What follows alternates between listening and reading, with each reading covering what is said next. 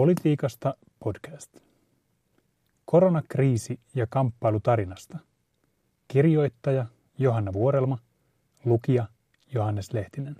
Maailmanlaajuinen koronapandemia osoittaa, miten nopeasti kaoottiset tapahtumat ja puutteelliset faktat asettuvat johdonmukaisten tarinoiden muotoon. Samaan aikaan kun lääketieteen alalla kehitetään ratkaisuja virustartunnan hoitoon, yhteiskunnassa käydään kamppailuja koronatarinoista. Koronavirukseen liittyvissä keskusteluissa erottuu monia tarinallisuuden tasoja ja kertojia. Yksi näkyvä tarinan muoto erityisesti sosiaalisessa mediassa ja iltapäivälehdissä ovat kokemuskertomukset koronaviruksesta. Siinä missä tilastotieto ja asiantuntijoiden tarjoamat faktat ovat usein abstrakteja ja etäällä, koronakertomukset tuovat viruksen aiheuttaman hädän ja ahdistuksen lähelle lukijaa. Kokemuskertomukset ovat usein tunteita herättäviä, moralisoivia ja kerrottu niin, että niiden väitetään paljastavan jotain piiloon jääneitä tai tahallisesti pimitettyjä totuuksia. Omakohtaiset koronakertomukset noudattavat usein kirjallisuuden tutkija Maria Mäkelän hahmottelemaa kaavaa, jossa kokemuksellisuudesta tulee sosiaalisen median jakamislogiikan kautta aluksi edustuksellista ja sitten normatiivista. Sosiaalisen median tunteellisia koronakokemuksia jaetaan usein yleisempinä yhteiskunta-analyyseinä, joiden perusteella tehdään johtopäätöksiä siitä, miten asioiden pitäisi olla.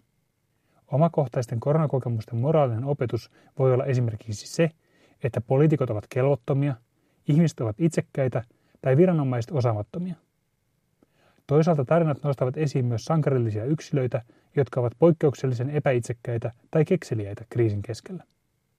Koronakokemuksellisuudessa piilee vaara. Yksittäinen kokemus ei tarjoa yleisempää analyysiä yhteiskunnasta. Niitä voidaan käyttää tarkoitushakuisesti heikentämään luottamusta poliittisiin päättäjiin, viranomaisiin tai kansalaisten harkintakykyyn. Yhteiskunnalliseen analyysiin tarvitaan tilastotietoa, faktoja ja tutkimusta. Pelkkä omakohtainen kokemus ei riitä. Vaarana myös on, että kuka tahansa voi joutua osaksi tunteita herättävää koronatarinaa. Suomessa sosiaalisessa mediassa levisi kuva kaupan kassajanossa seisovasta miehestä, jolla oli ostoskärry täynnä vessapaperia. Kuva jaettiin laajasti osoituksena ihmisten irrationaalisista reaktioista koronakriisiin, eli hamstraamispaniikista. Pian sosiaalisessa mediassa korjattiin, että kyseessä oli toisen kaupan työntekijä, joka oli työkomennolla täydentämässä oman kaupan tyhjiksi hamstattuja hyllyjä. Hetkessä kuvan merkitys muuttui täysin, mutta mies oli jo kasvoineen nostettu julkisesti ilkutun ilmiön symboliksi. Yksilötarinoita onkin usein mahdotonta vahvistaa. Niiden tarjoama tulkinta tai opetus voi tuntua intuitiivisesti uskottavalta, jos se on linjassa ennakko-oletusten kanssa.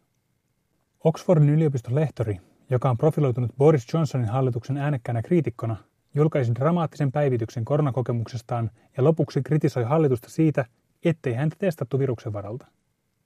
Hallituksen täytyy ryhdistäytyä ja testata. Jos päivitys vessapaperia hamstraavasta asiakkaasta kohdisti moralisoivan katseen itsekkääseen ja hysteeriseen yksilöön, tämän koronakokemuksen moraalinen opetus kertoo kelvottomasta hallituksesta.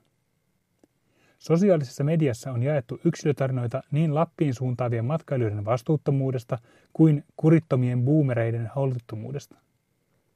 Suomalaisessa koronakeskustelussa piirtyy sekä sukupolvien välinen jakolinja että aluepoliittisesti määrittynyt vastakkainasettelu.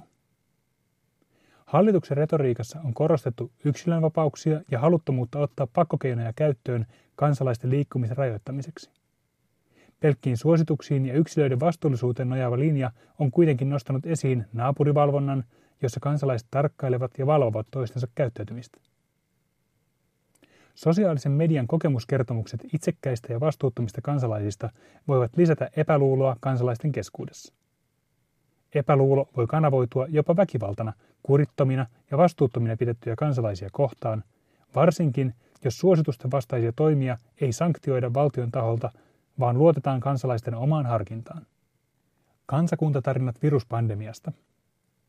Koronaviruksen kautta kerrotaan myös tarinaa kansallisvaltioista. Yhdysvalloissa presidentti Donald Trumpin puhe kiinalaisesta viruksesta herätti laajaa kritiikkiä rasistisen kuvaston esittämisestä. Koronavirukseen kytkeytyvistä rasistisista viharikoksista aasialaisia kohtaan on jo raportoitu eri puolilla maailmaa. Pandemioiden historiassa ihmisryhmiin kohdistuvat ennakkoluulot ja leimaaminen ovat yleisiä. Suomessa ja monissa muissa Euroopan maissa on korostettu kansallista erityislaatuisuutta koronavirukseen varautumisessa. Aamulehden pääkirjoituksessa todettiin, että Suomen sitkeän kansan tuntien voi olla hyvin mahdollista, että olemme maailman parhaita myös tässä. Helsingin Sanomien toimittaja Saska Saarikoski kirjoitti, että jos jokin maailman kansa tästä hommasta selviää, niin me suomalaiset. Siitä olen ihan varma. Ruotsissa kansallisen ekseptionalismin uskomus kytkeytyy korona-analyyseihin ja Ruotsin valitsemaan poikkeukselliseen politiikkalinjaan. Turkin tv esitettyyn erikoinen teoria turkkilaisten geenien erityislaatuisuudesta koronaviruksen torjunnassa. Bostonin yliopiston epidemiologin Helen Jenkinsin mukaan kansallinen ekseptionalismi globaalin viruspandemian kohdalla on vaarallista, koska se saa kuvittelemaan, että etäällä oleva virus ei koske meitä. Virus liikkuu globaalissa keskinäisriippuvuuden maailmassa kuitenkin kohtalokkaan nopeasti. Siksi kansallisen erityislaatuisuuden uskomus on kansallisen edun vastaista. Globaalin viruspandemian hahmottaminen kansallisen horisontin ja nationalistisen kielen kautta tekee sitä helpommin vastustettavan uhan.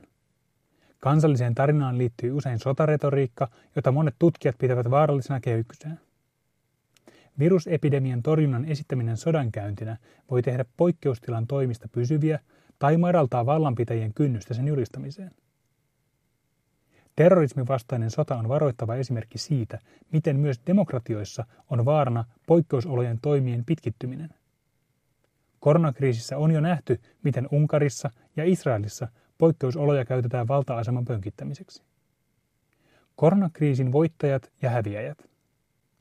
Tarjolla on niin romanttisia tarinoita koronaviruksesta ihmiskuntaa yhdistävänä voimana ja herätyksenä ilmastonmuutoksen vastaisessa taistelussa kuin traagisia tarinoita tuntemamme maailman muuttumisesta ja menetetystä sukupolvesta. Kamppailu koronakriisin tulkinnoista käydään myös valtioiden välillä, kun valtiot pyrkivät strategisesti ohjaamaan siitä kerrottuja tarinoita globaalisti.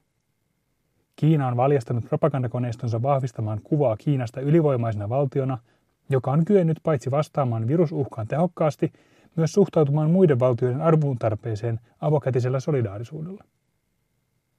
Monet asiantuntijat arvioivat Kiinan voittavan koronavirusta koskevan globaalin narratiivikamppailun.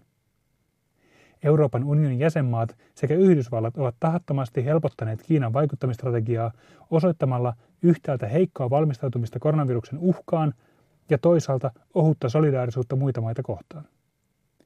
Sanontaa sodan voittajien kirjoittamasta historiasta toistetaan säännöllisesti. Myös viruspandemia koskevassa historiankirjoituksessa on voittajia ja häviäjiä ja koronakriisissä yksi jakolinja kulkee autoritääristen ja demokraattisten valtioiden välillä. Liberaalin demokratian on tärkeää voittaa taistelu koronatarinasta, koska sitä haastetaan jo valmiiksi monelta eri suunnalta, myös sisältä. Euroopassa ja Yhdysvalloissa ideologiset virtaukset ovat kulkeneet jo vuosia kauemmaksi liberaalin demokratian ihanteesta, ja epäonnistuminen koronaviruksen torjunnassa voi vahvistaa tätä kehitystä. Myös Euroopan unioni joutuu puolustamaan arvopohjaansa, johon kohdistuu jo valmiiksi syviä jännitteitä eurokriisin ja pakolaiskriisin seurauksena. Kysymys siitä, kenen koronatarina voittaa, vaatii virusepidemian tarkastelua nimenomaan poliittisena kysymyksenä, ei lääketieteellisenä haasteena.